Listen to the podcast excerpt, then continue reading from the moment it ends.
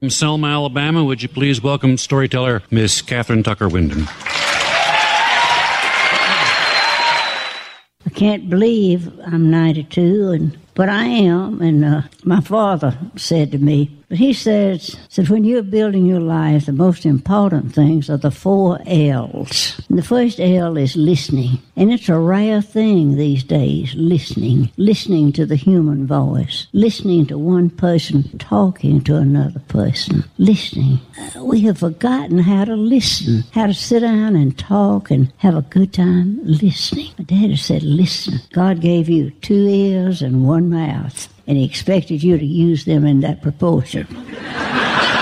and the next L is learning. You have to learn something different all your life. Don't ever quit learning. And laughing is the third L, he said. We've all got to laugh. Laugh at ourselves. Laugh at something every day. The world is a magical, wonderful place, he says. But we need to laugh together. Don't laugh at people. My father said you laugh with people. And you can never hate anyone you've really laughed with. Laughter binds people together. The most important L is loving. Loving that God put us here to love each other, to enjoy each other, to help each other, to laugh together, to learn together, to listen together, but to love each other. And there's nothing that says, I love you more pleasantly and more plainly than storytelling. Everybody here has stories that you need to tell, and now is the time to do it. Tell stories and tell each one with love ending with, I love you. I love you. Thank you.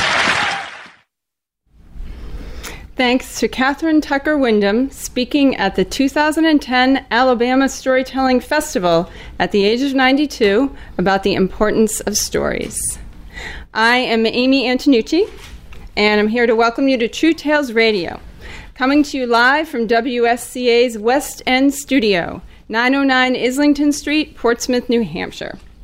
True Tales Radio is a place for local people to share their true stories with our listening and studio audience and to come be a part of this local independent community radio station here in the seacoast of New Hampshire. Tonight is a special edition of our program because of our collaboration this month with Long Story Short, the live storytelling program hosted by Beth LaMontagne Hall at 3S Art Space, also in Portsmouth. True Tales Radio was at 3S on Wednesday, May 18th for the first half of our collaboration, and tonight we welcome Beth and three long story short tellers here. We're glad to have them. We're also glad to have Portsmouth Public Media TV the crew is here taping tonight. Small crew. Chad. It's Chad. Crew Chad. Um, so that you can watch True Tales TV Tuesdays and Thursdays at 8 p.m. on Channel 98 or stream it at ppmtvnh.org slash live.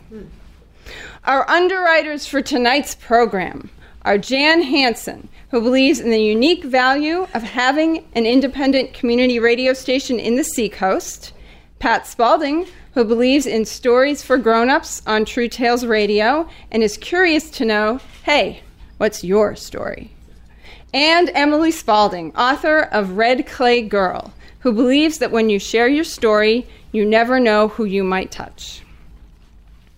So, here's how tonight's show is going to progress. We have six storytellers, three from True Tales Radio and three from Long Story Short, on the theme of finding your voice. Each will be introduced by Pat Spalding, then we'll share a true story from their lives. They have up to 10 minutes for their telling. There's no rating or voting. This is just plain good old storytelling. Um, for our True Tales storytellers tonight, we have John Tilley, Craig Worth, and myself, Amy Antonucci, and from Long Story Short, we're going to have Dagan Migerditch, Christy Martino, and Mark Michael Adams.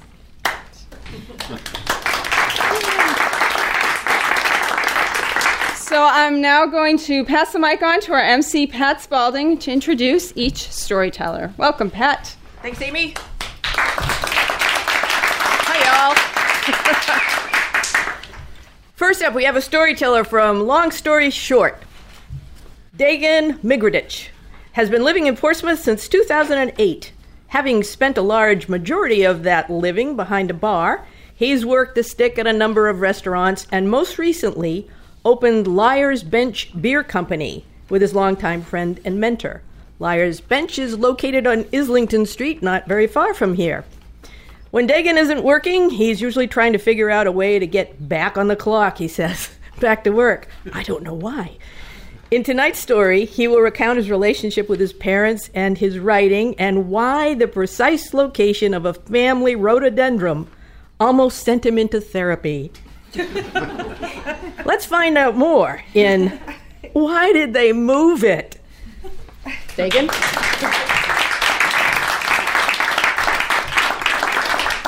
Thank you. Um, first and foremost, before I begin, I've been told by those who do these things on a somewhat regular basis that it is important to warm up one's voice prior to performing. So, if you'll bear with me for a moment. bumblebee, bumblebee, bumblebee. Perfect. Okay. Um, unlike most high water marks in my life, I can pinpoint not only the precise date, but the exact time I found my voice. It was September 2nd, 1986. The, to- the clock read 1:42 in the afternoon, and uh, much to my dismay, I was not looking nearly as tip top as I would have liked to. I was nude, completely. Um, my head was misshapen. I was so severely jaundiced, I was basically glowing.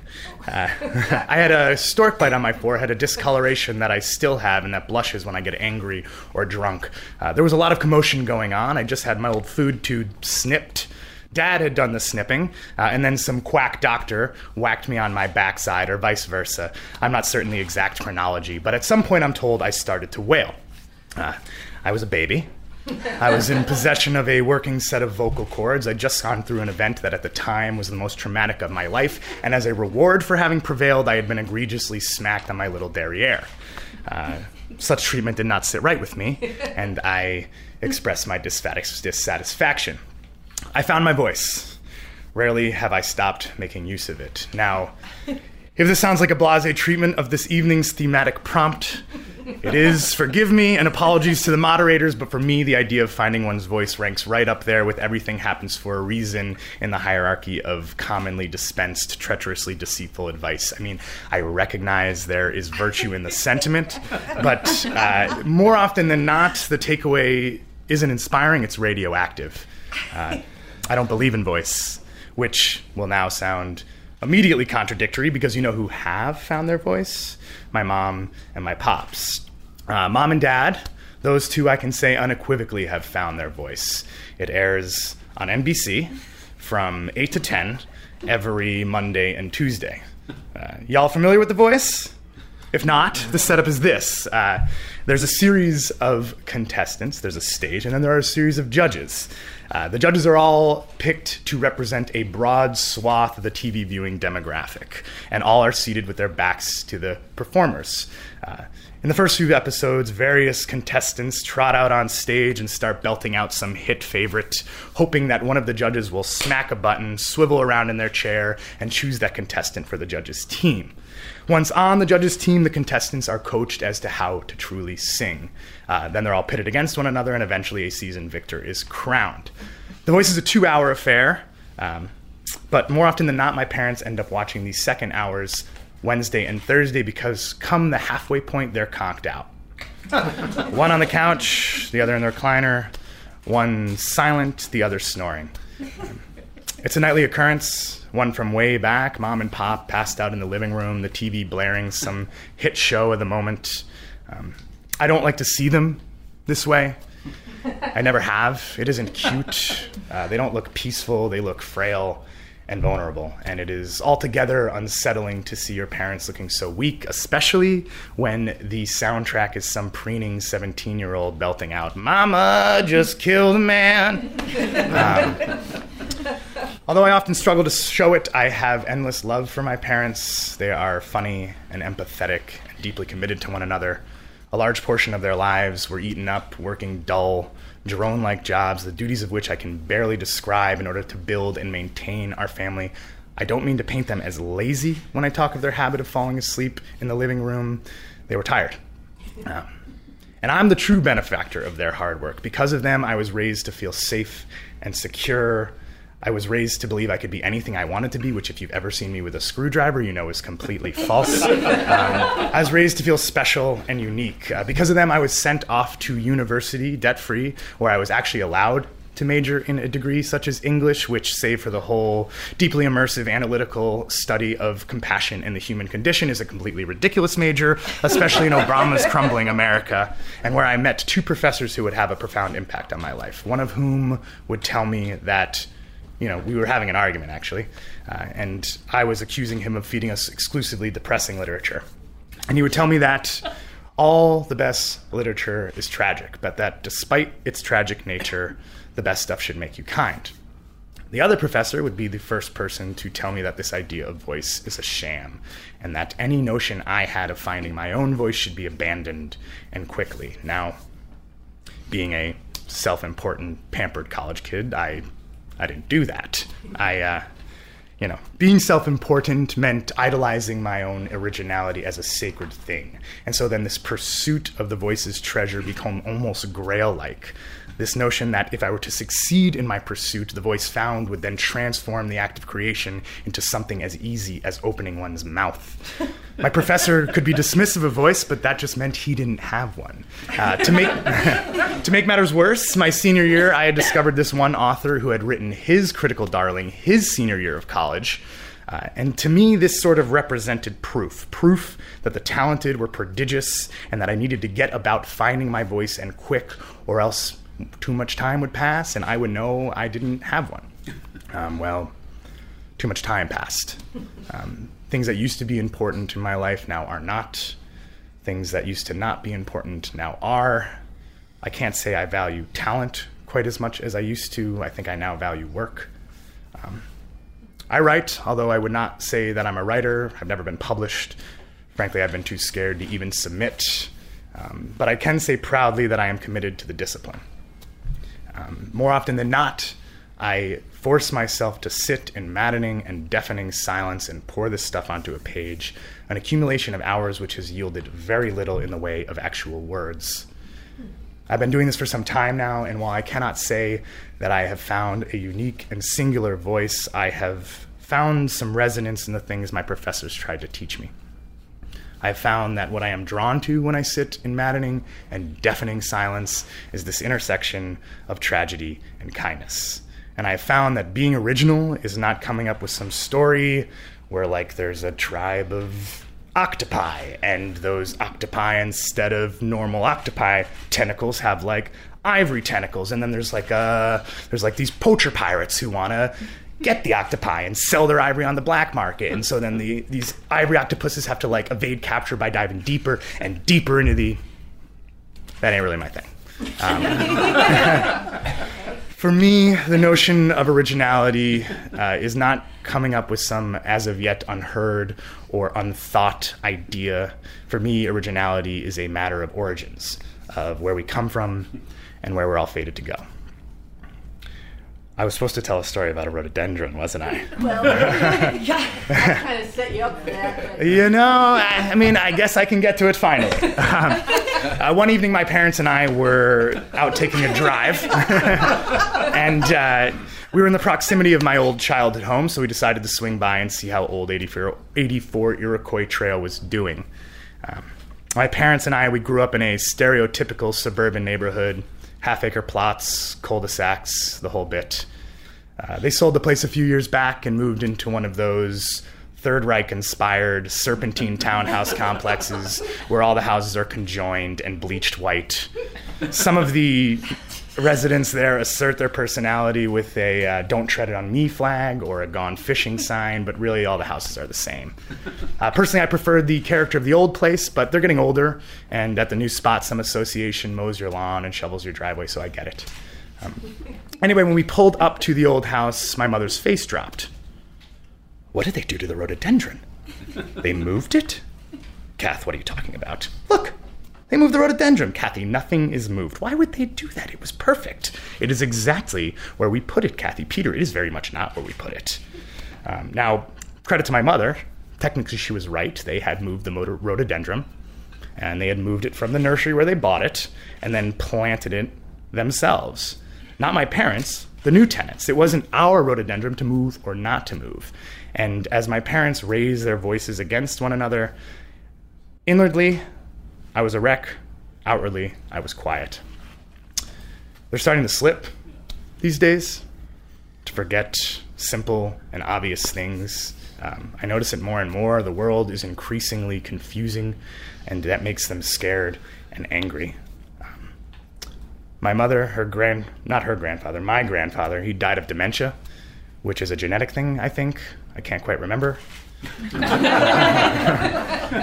um, and sometimes I think that's what's to blame genetics. Sometimes I think it was maybe too much falling asleep on the couch watching The Voice instead of pursuing more invigorating activities, ones that would keep the mind sharp while the shoddy lemon of a body goes to pieces. Other times I think perhaps it was too many cosmopolitans and bourbons served neat. I don't really have an answer. Um, I do know how it's going to end for them, uh, which is probably how it's going to end for me. Uh, and although that's not unique, that's pretty tragic in my book. But as much as it is tragic, what I am enthused by is the opportunity for kindness. Um, I thought about that night a lot. I tried to ignore it, but it persisted. Like an infant wailing in the corner, one that I had turned my back to, uh, trying to ignore, but it just wouldn't let up. And I guess it persists because I need some clarity on the issue. I don't know if there is any. Clarity in this matter might not exist, but if I can't find any clarity, I'll at least settle for some comfort. Um, I've been working on a piece lately. Uh, that piece is not yet finished, and it has definitely been work, but it's born from that night. And despite how hard it has been to get through it, I'll keep at it because literature should make you kind. And for me, some of the greatest acts of kindness bestowed upon me have come when a stranger has decided to confront something that I too am going through and done the hard work to suss out some clarity or at least offer some comfort. Um, these days, I tend to value comfort more than I value being heard. Have I found my voice? I have not. But I've heard the wailing, and I'm not going to ignore it any longer. Instead, I'm going to swivel around in my chair and embrace it as my own and then all I have to do is make it sing. Thank you.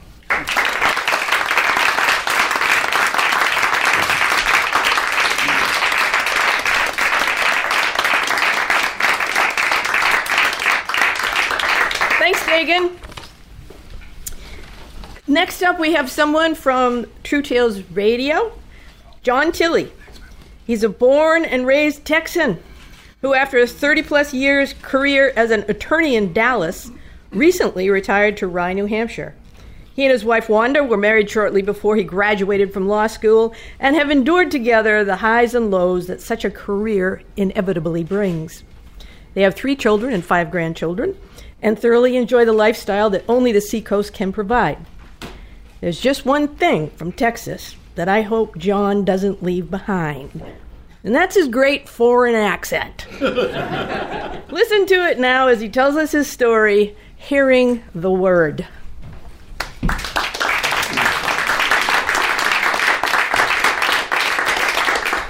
Thank you, Pat, and uh, hello to family and friends in uh, Texas, North Carolina, Pennsylvania, Ohio, Arizona, and Washington State who are listening tonight. I was born and raised in an oil field community of white bread, whole milk, Friday night football, and Sunday pot roast. Everyone spoke English with a West Texas twang, watched Bonanza on Saturday night, and dutifully, if not enthusiastically, attended church on Sunday morning. Long hair, whiskey, and dance halls were about as welcome as the rattlesnakes that showed up every spring along the barbed wire fences. Extracting crude oil and natural gas from rocks a mile beneath the surface was the common denominator of my hometown. All local commerce depended on it. Not that any of our families owned it, we just worked it. Schools were the pride of the community, and taxes on petroleum paid for them. Teachers were among the highest paid in the state, or otherwise not one of them would take up residence in the desert and the scrub brush. Other than teachers, few parents had college degrees, but steady employment and an honest day's labor earned almost every family a degree of modest income and general comfort. Your dad was either a Ford man or a Chevy man. No one lived in a grand house. Ambition was generally limited to seeking the next promotion or an hourly raise, and I never heard of any family leaving town for a better life in New York City or California. If Webster defined middle class in 1969, it would include a photograph of my hometown. We were the world, or at least the world as most of us knew it. And yet, despite this insular attitude, almost every parent insisted that their children attend college, an opportunity that the parents had never had. And in that setting, in the spring of my senior year, the high school counselor asked me the most astounding and perplexing question. In a conference supposedly devoted to college options and entrance requirements, she sat back and asked, Are you happy?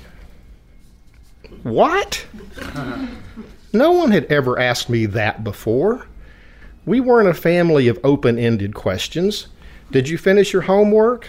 What grades are on your report card? Did you finish mowing the grass? What time will you be home? Those were the questions I was accustomed to answering, but are you happy? Is there even an answer to that? I mumbled something along the lines of, mm, sure, I guess, and I went back to class.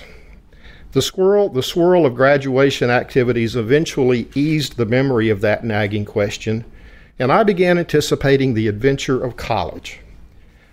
But first, I needed to earn some summer money. I found my first regular employment behind the wheel of a yellow dump truck, working for the county government among men whose ambitions had not even elevated to oil field work, but instead concentrated on paving and maintaining the many, many miles of county roads which connected the oil fields the dryland farms and the scrubby ranches to the town.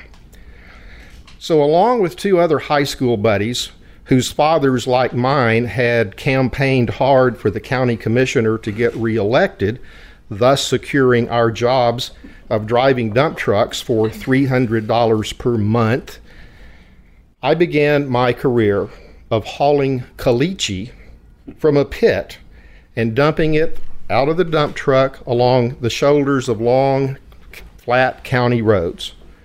It was hot and sweaty work. Not that it was all that hard.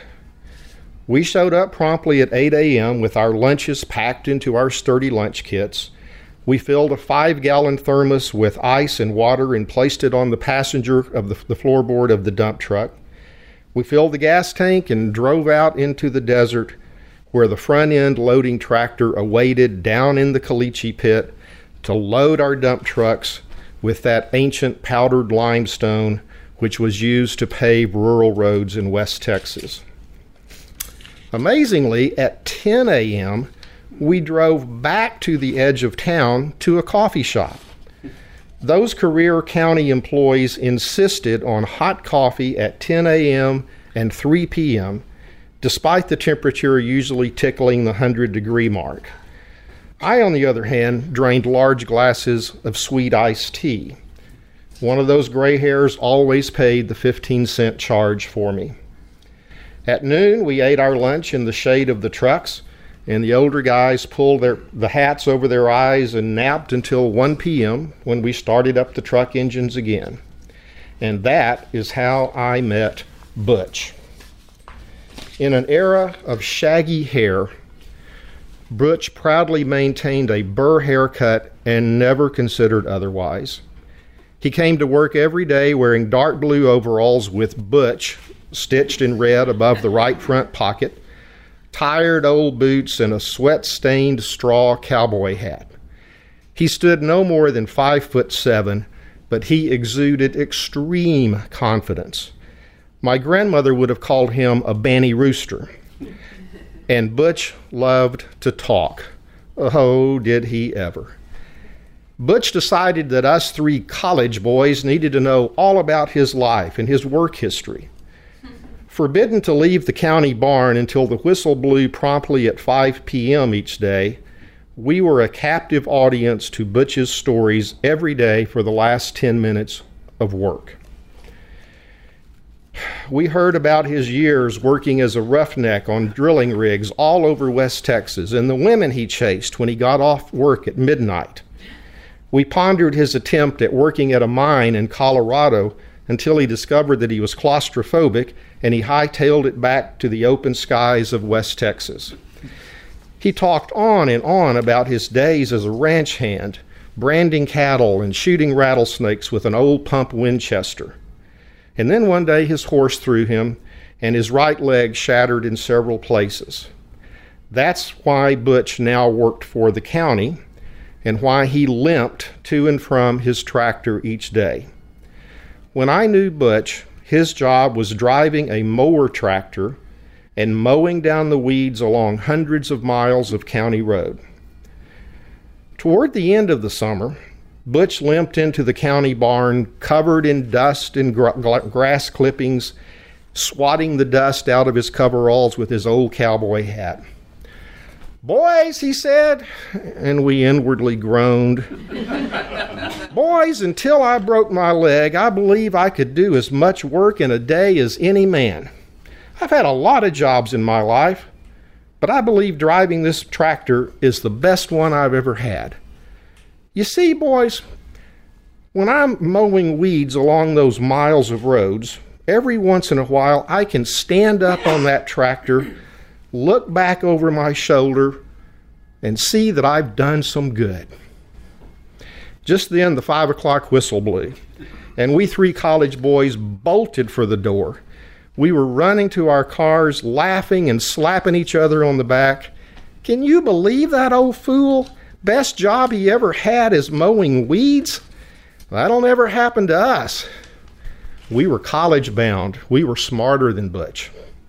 Well, of course, we were not. And I wish I could say I immediately understood what Butch was trying to teach us, but unfortunately, it was years later. But there they were, floating in my 18 year old cosmos. An important question and an even more important answer only a few months apart. Are you happy? asked the counselor. And Butch countered, Here is how to be happy. When I finally heard Butch's voice, I tried to make it my own. Standing up on that tractor and looking over your shoulder is not always a pretty sight. Sometimes it's just downright ugly. Occasionally, though, as Butch taught us, the view back there is just exquisite. And that defines a contented man.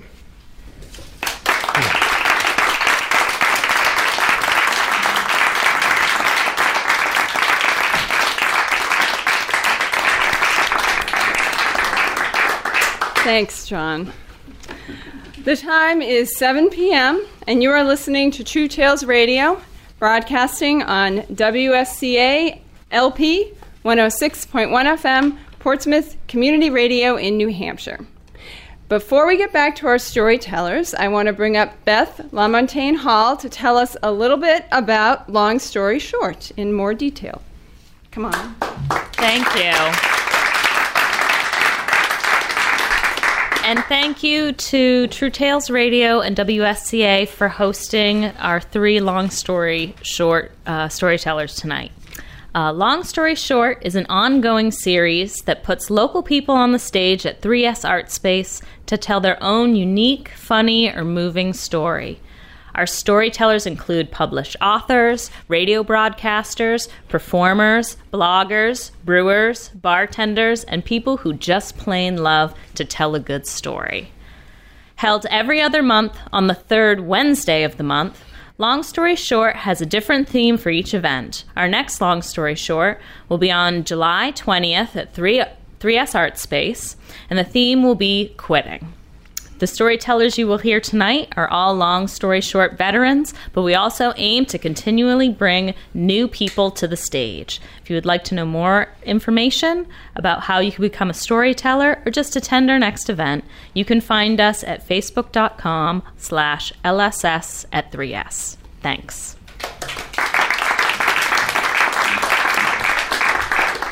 I am Amy Antonucci, your announcer, and back to Pat Spalding, MC. Righto. Coming up next, we have a, a teller from Long Story Short. Born and raised in Binghamton, New York, Christy Martino is now, or at least she says, she is now slowly going gray in Kittery Point, Maine, with her husband Dylan and two cats, Snoop and Oscar. She is co founder of the design studio Haig and Martino, is a political organizer fighting poverty and racism in America, and according to her bio, also fighting perfectionism and the unrealistic expectations of others. Christy is an activist, a world traveler, and in treatment. Her story tonight is titled Any Way You Want It. Come on up, Christy.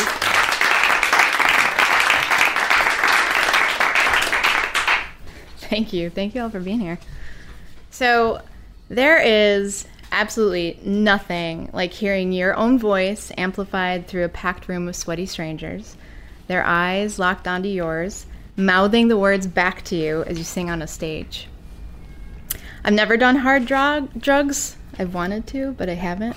Um, I happen to have some serious control issues, so I haven't done that. But for a long time, I have done lead vocals. I can imagine the high being very similar. Every fiber, every follicle pulsating, um, that euphoria that rushes up from your guts, shooting out in your fingertips just like lightning. I needed it. I've always needed to be a performer. I've always yearned for applause. The fix I got from that tightened my grip on the room, my grip on the world. I've always wanted to control how other people see me. And from the height of the stage, I was the boss. I was the MC. I was the puppet master. I was queen. Still, there's a hierarchy in music. The wise philosopher, you guys will get this, Henry Rollins, once said, There's one thing worse than being in a cover band, and that's being in a tribute band. it was pretty accurate, I have to say, that I had a knack for uncanny mimicry. I was a shapeshifter, this heaving human voice modulator. But we were no tribute band. We had standards. We were a genre band. That genre being the ultimate and promotable throwback Thursday, oh my god, that hair 80s new wave music. so we had standards and we had rules. Number one rule being we don't do Journey. so I had answered an ad for lead vocalist, ready to gig out, big range, good taste, good moves, ready to have fun. My audition found me in the 7 by 10 foot windowless studio space next to the Gowanus Canal. It smelled like socks and tacos and pigeons. Pretty much the canal and the studio, but that's basically what New York City smells like in the summer. so I was going to sing three songs Blondie's Dreaming, Words by Missing Persons, and Berlin's No More Words. Though I was I was really shaking and I was terrified and I was having these flashbacks of my brother um, who would catch me singing right at right at the moment where I was at the climax of singing Memory from Cats. he would sneak behind a corner and point at me and laugh and he would say, "Oh, you singing?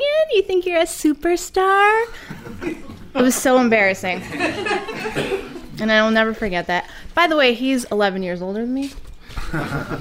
So, but, you know, I'm thinking about this and I'm terrified, but really, I was a little bit more worried about the guys that were in the room. They were strangers. So there was a tall, lanky guy named Felix. He had this studded belt on and a Rush t shirt. There was a guitarist with super beady eyes um, behind glasses, which I, I don't think that I would call them glasses. I think I would say the word spectacles.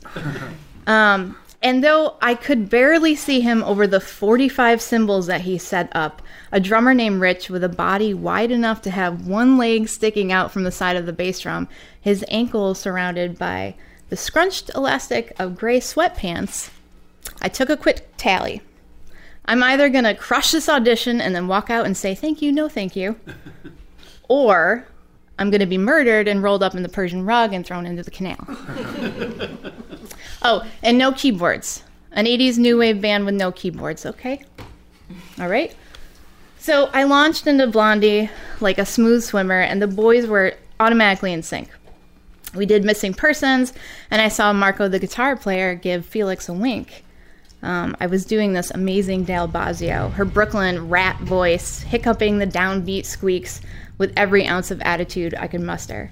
I didn't even miss the keyboards. I didn't have to. Marco's pedal board was magic, and I still don't understand how he could maneuver 45 million pedals um, at once while perfectly capturing every single noise and nuance of all of these songs through strings. It was incredible. We blew through no more words like we were ripping down a highway, our heads out the window, enjoying the speed and the freedom. It was awesome and I was pretty sure I wasn't getting murdered. I was pretty sure that I was joining the greatest 80s new wave cover band in all of New York City. So, being in a cover band was my second choice, really. I'd always wanted to make my own music. I had dabbled, but you know, I always saw that flash of someone running around the corner and pointing and laughing at me. So, a cover band actually allows you to carefully construct a performance we all know the songs that get everybody dancing. All crowds, every single crowd wants to sing along to the songs, and you have control control over that. If you're good, you're guaranteed to be loved. And we had standards, remember? No journey. No novelty songs, unless it was Nena's 99 Luftballons, but it had to be in the original German. We did a-ha's uh, Take on Me once, but I nixed that immediately. I don't know if you've ever listened to it, but the lyrics are literally the worst thing that have happened to the entire universe since the poison apple in the Garden of Eden. Let me just read a masterpiece from a-ha. The first line, this is really the first line. We're talking away. I don't know what I'm to say. I'll say it anyway. Magic. but yeah, so people like that stuff, but we had standards. Uh, we had the capability to do the full 10 minute guitar solo from My Sharona, every single note. We were really, really good, and we had a lot of rules. Number one, no journey, right? so once we got about three years in, I had created and collected a lot of my own rules. I needed that guarantee to be loved. We had to be the best. I had to be the best, sound exactly like all of the artists that we covered, and our set list, you know, could be anywhere from 30 to 60 songs a night, um, plus an encore, of course. so I had asked my friend, who was an opera singer, I said, Do you think my voice will get damaged? Oh, and how are you actually supposed to sing? Am I supposed to do something? Um, and he said, You know, you're fine. You're crazy for doing 60 songs a night. You're going to die. Um, but, you know, the only tricks that you need to know are drink a lot of water and keep breathing. So knowing that I needed that guarantee and that high of the stage, I developed a routine, a regimen, a series of superstitious and obsessively paranoid particulars. So, showtime started the morning of for me. I allowed myself one hot liquid in the morning, water with lemon. The rest of the day, I would toggle between cold water and lukewarm water with lemon. I only ate dry foods, and my last consumption of solids would be three hours prior to the start of the show. I would absolutely not practice any music beforehand, but I would arrange this binder of lyrics according to the set list, glancing at all the first lines. So, yes, at this point, I had a binder of lyrics 60 songs a night, it's the last songs. I became terrified that I would forget a word here or there, or that somebody in the audience watching my mouth would recognize that I made a mistake and storm out, turning over tables, throwing drinks in people's faces just because they're so disappointed in me. We had regularly been playing this small club in Hell's Kitchen. On the corner, there was this deli, and before every single show, I had to get two large hot teas. I double cupped the teas, and I made sure that the tea bag was securely placed on the between the cups, so there was no flare of tea bag. Can't have that. I also had to have three tall bottles of Poland Spring water and promptly remove the labels because if I didn't remove the labels, I might lose my voice or fall off the stage or my pants might fall off. I don't know, it would be bad. And it was certain to happen if I didn't follow my rules. So picture me on stage. The best 80s new wave cover band in New York City. Front woman looking sexy, hairsprayed, makeup, microphone, music stand, three ring binder, a copious amount of cups and liquids on stage. a look of tense anticipation, flipping through the binder, counting to three over and over for no reason. One, two, three, one, two, three, one, two, three. Refusing to do mic check because everyone who does mic check looks like a fool, and I'm not doing that. And I'm sure I looked really cool, like I was having so much fun, right? By the way, just to back up, I'm in a small, dirty club in Hell's Kitchen about to play some Flock of Seagulls songs, and I was behaving like a crazy person about to perform Wagner at the Met, just to back up. So at some point, there was a barbecue at my apartment in Brooklyn. I invited my bandmates because I hated my boyfriend, and his friends were the worst. They had some beer, we ate some hot dogs. My boyfriend started crying because the grill ran out of gas. That is absolutely true. the band and I sat down together. My mood, my moods changed a lot, and my mood at that point had sort of fluctuated towards this manic, grandiose, untouchable awesomeness, and then a very uncomfortable silence fell, and I was in no position to hear what was about to be said. And Felix was the spokesperson. Felix, who regrettably took to wearing very shiny metallic shirts at the show, and they were just a little too small, so when he played his bass, you could just kind of see his hairy belly. Um, but he was doing his thing. That's cool. So Felix tells me I'm not doing a good job anymore. I was no front woman. I had no moves, no energy, no fun. Not a drop of fun hit the stage when I was on it. I was absolutely livid. I was betrayed.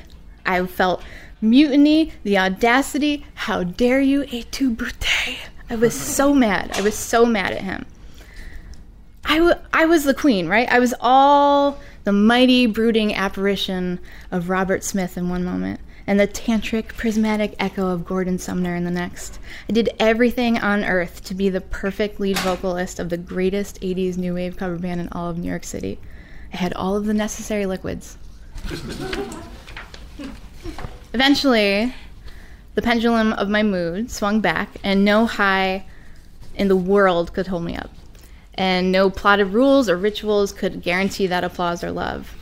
And who did I think I was? Queen of what? Queen of Hell's Kitchen? I wasn't even queen of 49th Street Corner Deli, even though I'd become a mighty benefactor via double fisted Lipton teas.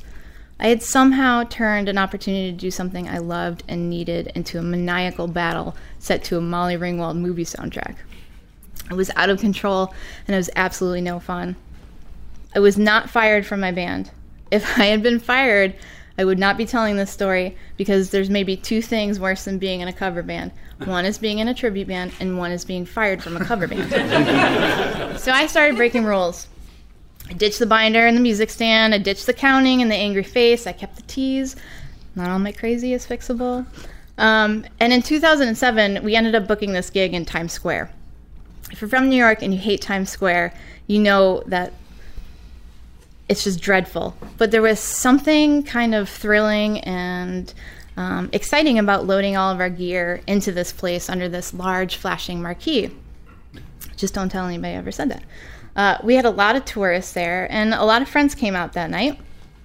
It was the first show where I secretly made a vow to God, who Monday through Friday did not believe in, but used him for favors on the weekends. I pleaded with him. I said, Please let me remember all the words. Please don't let anyone laugh at me. And please, please let me forgive myself for the journey song that I'm about to sing. we were about to break our number one rule, and it, you you got to understand, people uh, invariably come up to you at a show when you're in a pretty decent band. Um, wow, you have this amazing voice. Wow, you guys were so much better than I thought you'd be. Wow, you played that Fixx song that you never hear. Uh, can you guys play some Journey? Everybody asks that.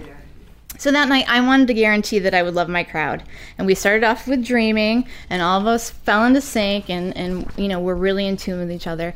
I don't think I got all the words right, but It didn't matter. No one was keeping score, and no one was throwing tables. Everyone was dancing and smiling. We looked at each other, and with a nod, we launched, launched into it. Any Way You Want It by Journey. It was happening. And people pumped their fists so hard in the air, I swear I heard it over Marco's perfect riff. We rounded home, and as I was finishing up my unrestrained, super fun ad libs, I felt a punch in my stomach. And I thought, oh my God, oh my God, oh my God. I ran off the stage and hardly made it into the men's bathroom when I projectile vomited. now, I did not vomit because I dropped my ritual. I didn't vomit because we played Journey. I, I actually vomited because I had Thai food in Times Square. but it was a really great night. Um, I screwed up a few words here and there. Um, I think my voice was probably nowhere near perfect, um, but that night it was absolutely so much fun to be in the greatest 80s new wave band in all of New York City.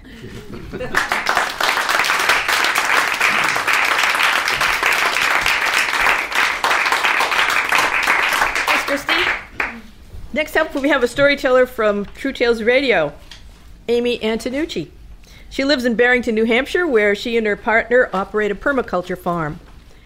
Amy spends a lot of time managing goats, bees, and ducks, and still manages to put in many hours of service right here at WSCA. A longtime volunteer for the station, she has been our announcer on True Tales Radio since its inception in January 2014. For a few years, she was also a caregiver to her elderly father. That experience provided her with lots of storytelling material. Amy will now tell us a little more about dealing with dad and her story Who Belongs in a Zoo? Reprise? Is that what the. Reprise. Reprise. Okay, I should have checked with you. Amy Antonucci. Thanks, Pat. All right, I need my water tonight. Ooh, is that going to stay? No. Thanks. So, after my mother died in 2008, my father and I started talking on the phone nearly every day. This was more than we talked by far since I'd left home uh, for college 20 years before that. He and my mother were a fiery couple. Maybe it was their Irish Italian mix. Irene Sweeney, married to Giovanni Antonucci. We did call him John, but I don't know.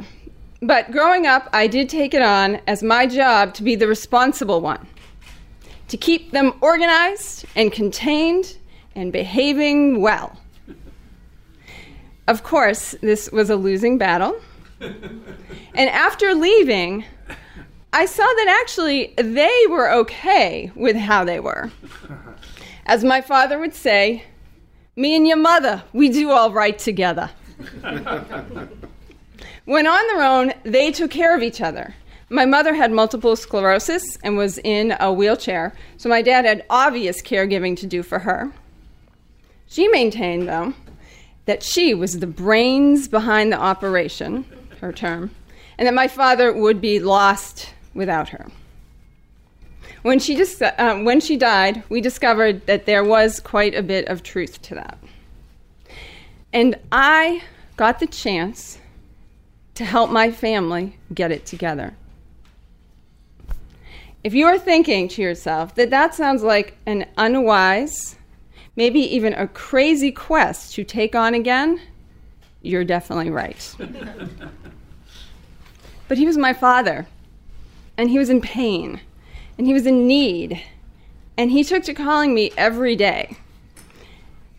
His voice on the phone, a new constant in my life. And he was actually really appreciative. He'd say to me, Amy, you're so good to me. What would I do without you? so I took his calls. Aside from the daily phone conversations, I took him to appointments, I helped him clean and fix things in the house. I actually made some headway on that mission to organize my family. And it was well received at last. But then my father, who had been in really good health for an 80 year old man, started to have some problems. I didn't need the water here. So it started with a hip replacement, and then the diagnosis of very high blood pressure, and eventually a vascular dementia. Against all odds and all of his wishes, I got him into assisted living, which he didn't love. On our, in our daily calls, um, he called it the place I sleep. And he often told me, Amy, they got me in jail here. You got to get me out. I'm an American. there was more and more to organize. And it started to be clear, even to me, that it was more than I could do. I was trying desperately to learn how to negotiate this new world of elder care, of nursing homes and assisted livings and memory care units and Medicare and VA benefits and so on. And I was especially struggling to learn how to talk to my father and as his mental state and capabilities changed. One night in early 2015, I called him. I asked him what he'd done this, that day, which is already against all dementia care rules. but he was having a good memory day and he was able to tell me, sort of. He said to me, Amy, they showed a movie here. It was a really good movie. It had that actor in it you know, the really famous actor. You know, the famous actor. I need more than that, Dad. Well, he's a really famous actor, and there was a woman in it. I think she's from another country, uh, maybe in Europe, and there were animals. You know. Not really. A breakthrough. Matt Damon, he said. It's Matt Damon and the farm animals. I'd actually recently seen this movie, so I could help. I said, Oh, yeah, you mean we bought a zoo? That was a great movie. Anyone else seen it? It's a great movie. Great movie. he answered me, Right, we got a zoo. Actually, Dad, it's we bought a zoo. We, we, we got a zoo. We, we, we, we bought a zoo? No, no. We bought a zoo. You got Amy, spell it for me. Okay. B O U G H T. Wait, wait. I, there was a V and then you said a T? No, Dad. Okay. How about this? You go to a store, you pick up an item and you bring it to the counter, you pay for it and you walk away with it. What have you done to that item? I bought it. Yes! Yes, that's right. And the word in the title is bought. We bought a zoo.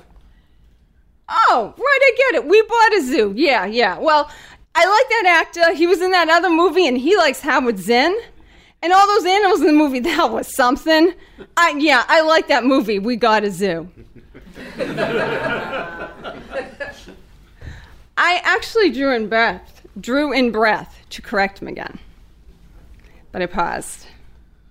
I heard myself trying so hard to keep him together, correcting him, trying to keep us on track and drag him to where I was. I thought, who is behaving irrationally here?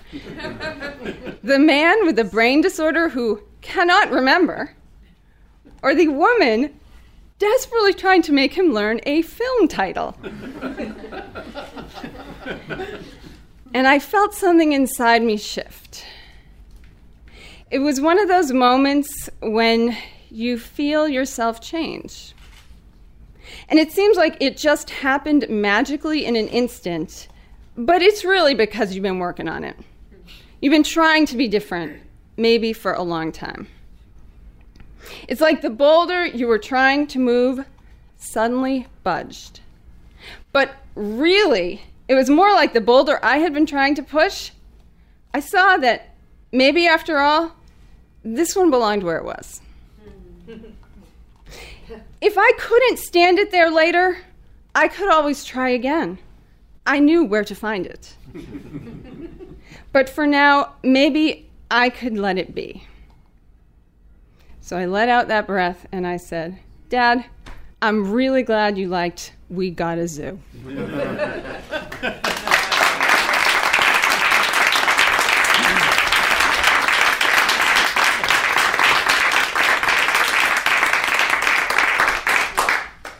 Thank you, Amy. Next up, we have our final story from, from Long Story Short, not our final teller. Mark Michael Adams was born in Portsmouth, New Hampshire in 1970, back when the hospital was up on the hill where City Hall now is. For over two decades, as he's watched the city change around him, Mark has become a local personality involved in the beat poet and storytelling scene. He appears on the first Portsmouth Poet Laureate CD, Esther Buffler and Friends, High on Poetry, and on Beat Nights at the Electric Cave with Larry Simon and the Groove Bacteria.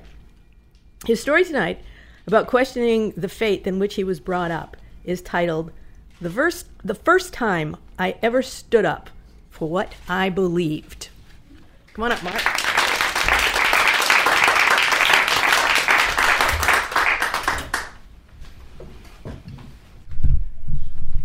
Thank you.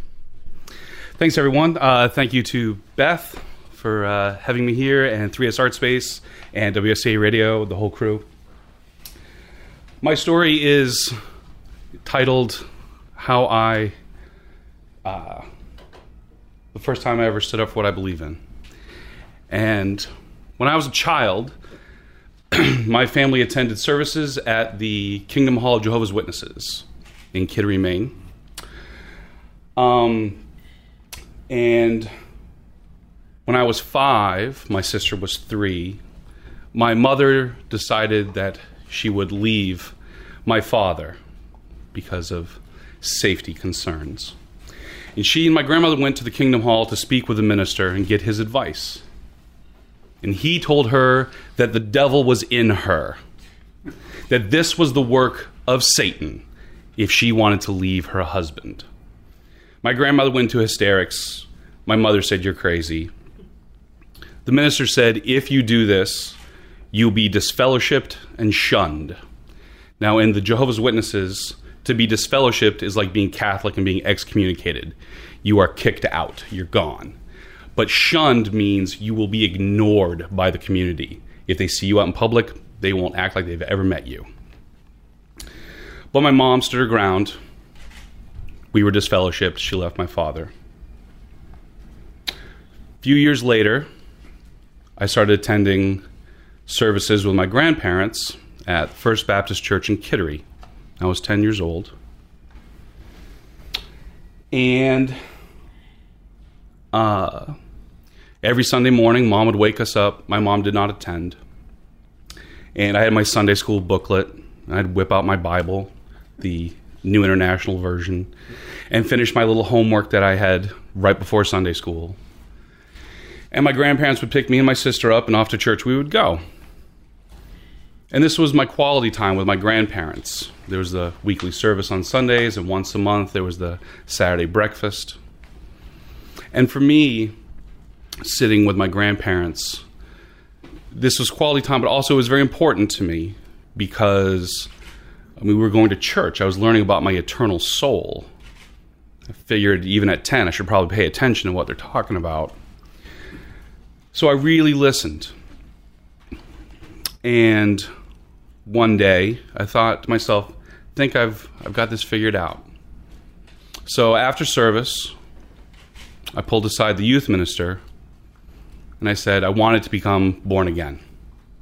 He and I sat together and we prayed and I accepted Jesus Christ as my personal Savior, and I became a born again Christian, the whole nine yards. He asked if I wanted to arrange baptism. I said, No, no, I'm not ready for that yet. Gonna need some time to let this sink in, process this. And left the church. My grandparents were waiting out in the parking lot.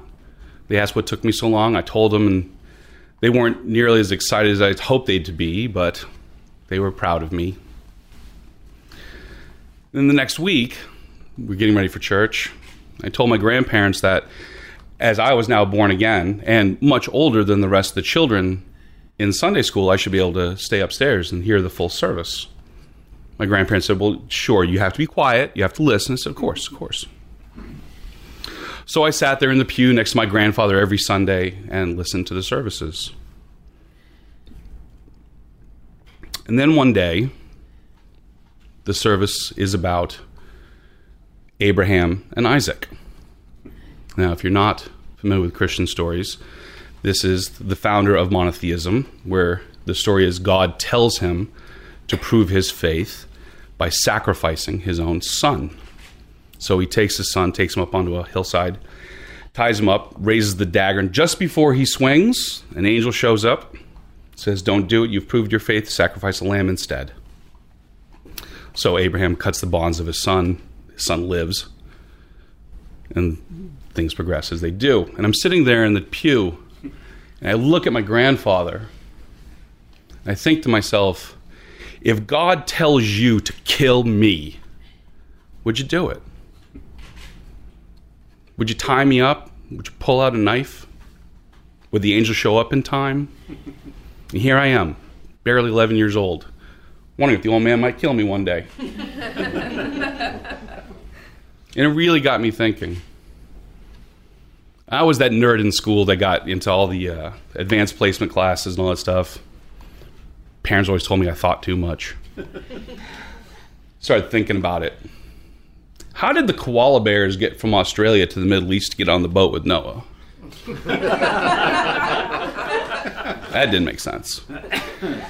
And I learned in science class that a rainbow is just white light being refracted through water condensed, uh, evaporated in the atmosphere. So telling me that a rainbow is God's promise that he'll never destroy all life on earth again? That seemed pretty absurd.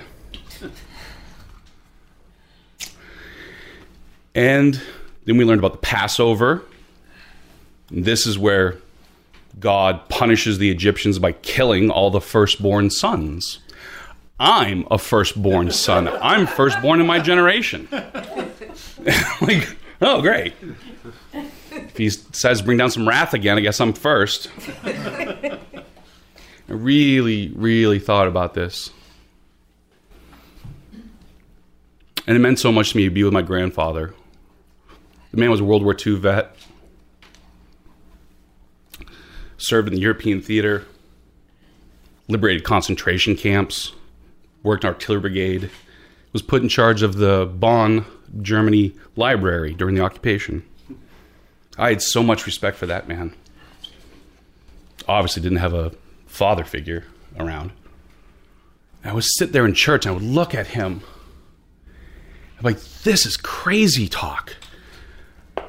I don't see how you, with other stuff that you've seen in the world, can believe this. And then one day I prayed. And I said to myself, God, if you exist, you are not what these people are telling me. I don't believe them. If you are all forgiving, forgive me. I don't believe them anymore. And I thought about that more. If I can't believe them, who can I believe? These are the people that are supposed to teach me, supposed to be able to guide me through the world. I don't believe the teachers that are teaching my grandfather, so I can't trust him either.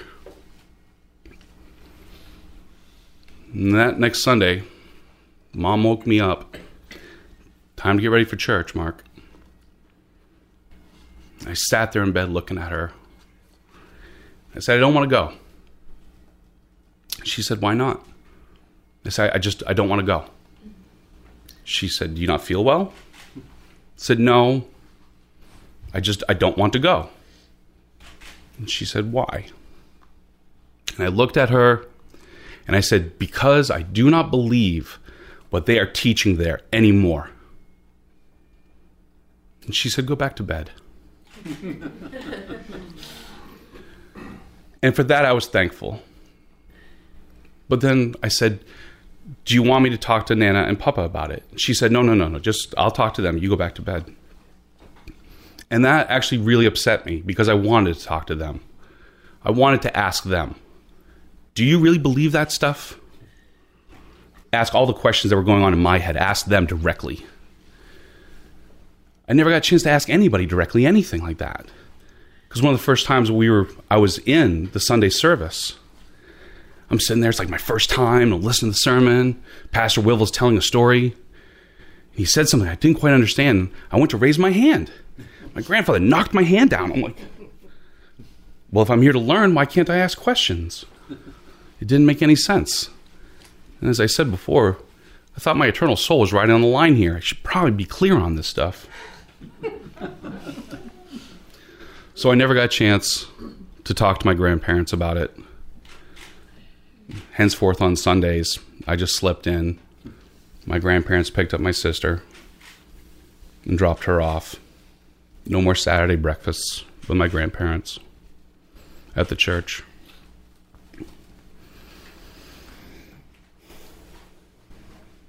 But I knew I had to do I knew I had to do that. I had to stand up and I had to say I don't believe this anymore. Today I call myself an agnostic atheist. It's not that I don't believe in anything. I just don't believe what you humans tell me is absolute truth. Thank you.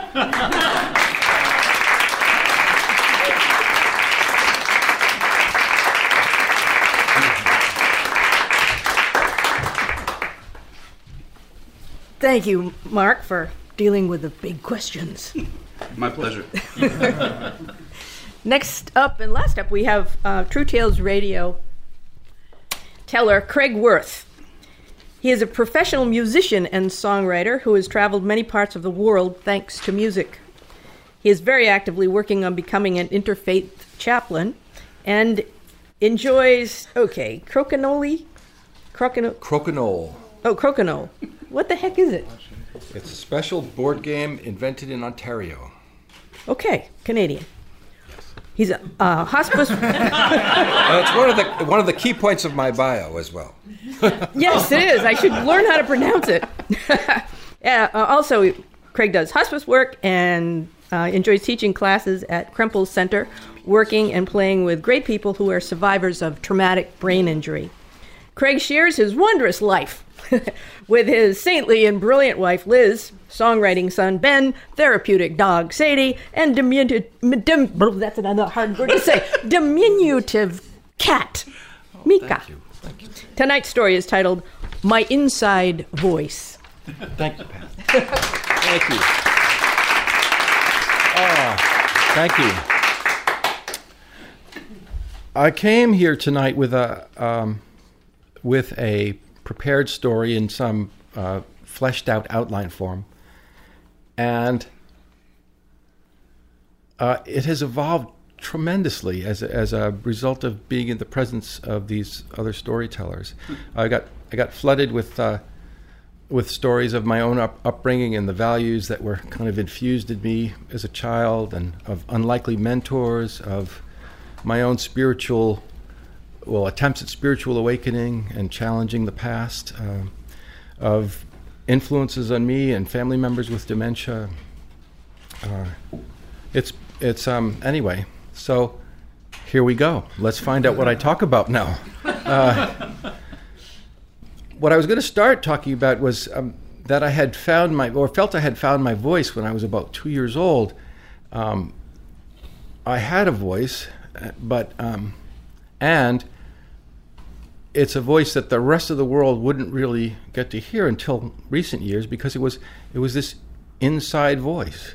It was quite developed. It was very eloquent, mind you. I was brilliant inside my, inside my head, making observations about the world around me and uh, um, and seeing things in adults um, beyond what they would have expected I would see of their, their pains and their struggles and their fears. And I was processing all that, I, th- I think brilliantly, from, from when I was very young. But I also, what really sticks with me from my childhood, um, and it was with really good intention. First, disclaimer I think that I, at least, and maybe some of us, we tend to distill our childhood memories into our a cartoonish condensation of the you know the, of what sticks out for us, and it can't possibly be the full story. But in my cartoonish condensation, I see a predominant message of um, a value that my parents put on us with really great intention. But the number one thing to be in the world was polite. that was that was above everything else. Um, and there's some good things that can come from that, and there can be a tremendous closing off of voice if all you're worried about is politeness. And if you translate that into um, this constant concern for what other people think about what your behavior is and what you say. Um, and that's what I grew up with. That's whatever the message intended and whatever the message that was actually delivered. The message that I took as little Craig was that I was to be polite over all else. So anything I disagreed with, I had discomfort around, um, any provocative questions I myself had uh, were to be held inside. And I was just, and if somebody offered me um, chocolate and ketchup colored covered tadpoles on a luncheon tray, I would eat them with, with a big smile on my face. Thank you so much, Mrs. Wilson, for these chocolate and ketchup covered tadpoles. Um, that's, that's the way I grew up. I'll tell you, we kids, uh, I was the eldest of five. Later, we had a sixth sort of delightful afterthought sister. Um, wonderful, wonderful siblings. But the first five of us were very closely, uh, we came out close together. And we were polite with a capital P.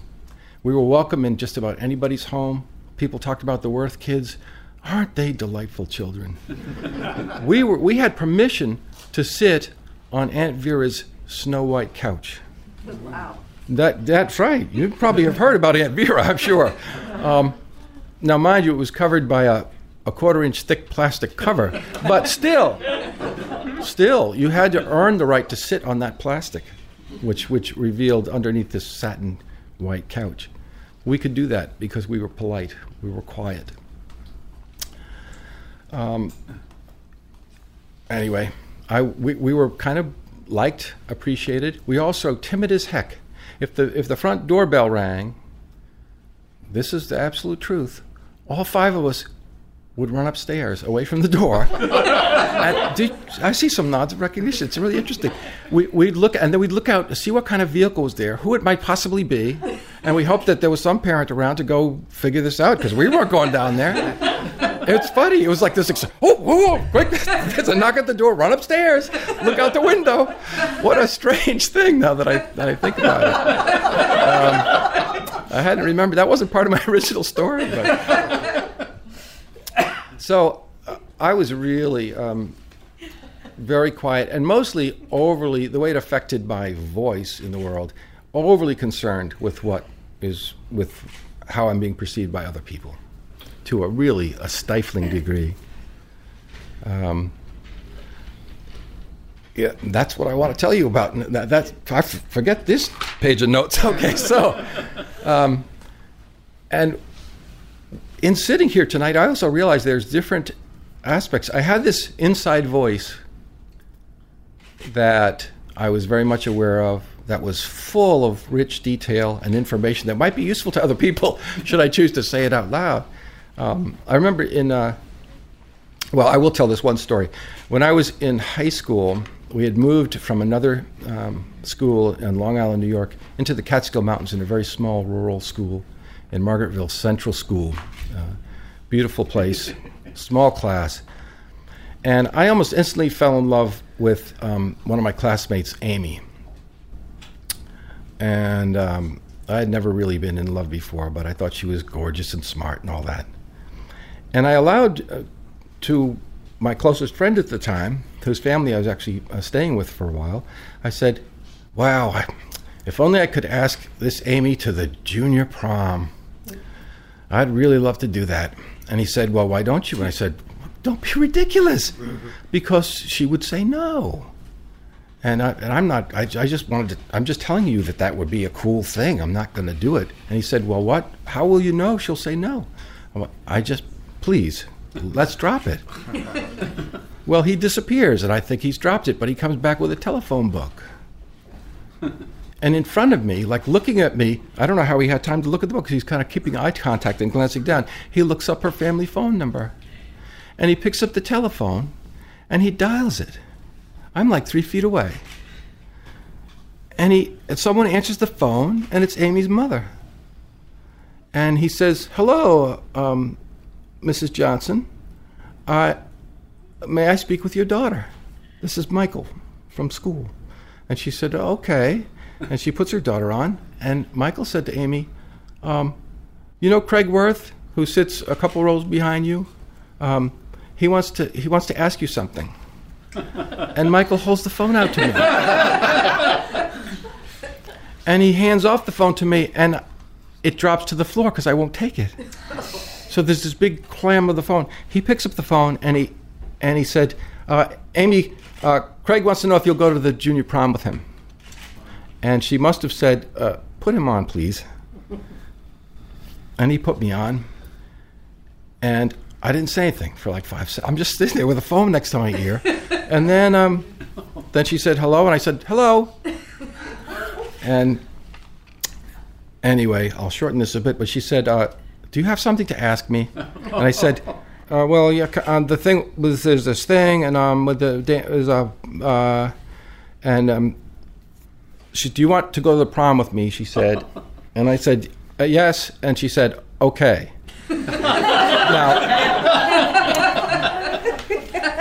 Wow, what a he-man I was at the time. I really, I really pulled that one off. So uh, she's she's still a friend of mine today. There are many good reasons why we did not uh, last as a romantic partnership, but part of it was that her father thought I was a total verbal wimp. He heard of this story, and I, had, I was a spineless. I was not close to being good enough for his daughter. That was just a part of it. Um, that's just one example uh, of my quietude in urgent situations. I've missed so many opportunities, uh, and I'm not talking. I'm not filled with regret. This is an observation. I missed so many opportunities because I was unable to speak up readily with my my um, inside voice. And sitting here tonight, I realized too there's a difference. At first, I was thinking of this in in um, in terms of me having an inside voice that was clear and solid and uh, very emotionally and intellectually articulate, and it was fully formed. And the challenge was that I needed to get it outside of myself. Wow, look at me telling stories that I'm just discovering. This is great. Um, I, that, just for you radio listeners, I just got the, the, the sign that I'm that I've got to wrap this up in a couple minutes. So here's where I found my voice. I found my voice in song. So this voice that I had inside was was shaped by the family mantras I had. Children should be seen and not heard. Self praise is no praise at all. Um, and and uh, those things uh, really were prominent for me. So, but what I found is as I wrote songs, that the songs contained my true voice. Sometimes talking around them did not have my true voice. It was filled with those those lessons and that concern for what people think about me. But the true voice came through the song itself. That was clean and clear and from the heart. Um, in thinking about this topic, I literally a couple days ago started a song, and I'm going to do it for you now.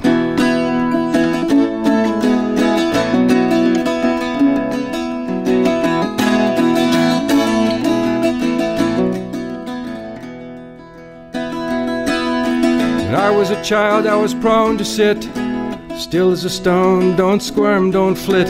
Politeness was the point of it. A child seen, not heard. I kept my words inside my head. The ones I formed, the ones I read, the ones I cradled in my bed like a quiet tiny bird. Well, I'm still kind, I'm still polite. I know what's wrong, I know what's right, and I know now that it's my choice to sing out loud with my inside voice. As I grew up, I held my tongue, afraid to upset anyone. I'd nod and smile the whole day long, the rest behind the wall. I polished everything I'd say till I'd worn the edges all the way. If you haven't got anything nice to say, you'd better say nothing at all. I'm still kind, I'm still polite. I know it's wrong, I know what's right, and I know now that it's my choice to sing out loud with my inside voice. Most of my very best ideas got hung up between my ears. Rejection was the thing to fear, I would not take the chance. And each time I deferred to you, which I was quite inclined to do, I was offering up nothing new, just the same old awkward dance. Well, I'm still kind, I'm still polite. I know what's wrong, I know what's right, and I know now that it's my choice to sing out loud with my inside voice. I'm still kind, I'm still polite. I know what's wrong, I know what's right, and I know now that it's my choice to sing out loud with my inside voice.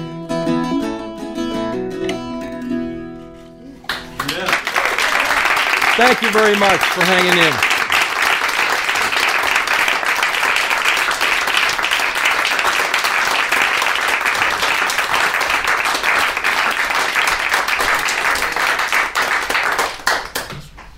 Thank you, Craig, and thanks to all of tonight's wonderful storytellers. And to our awesome audience. Give yourselves a hand. So much more fun with you here. Yeah.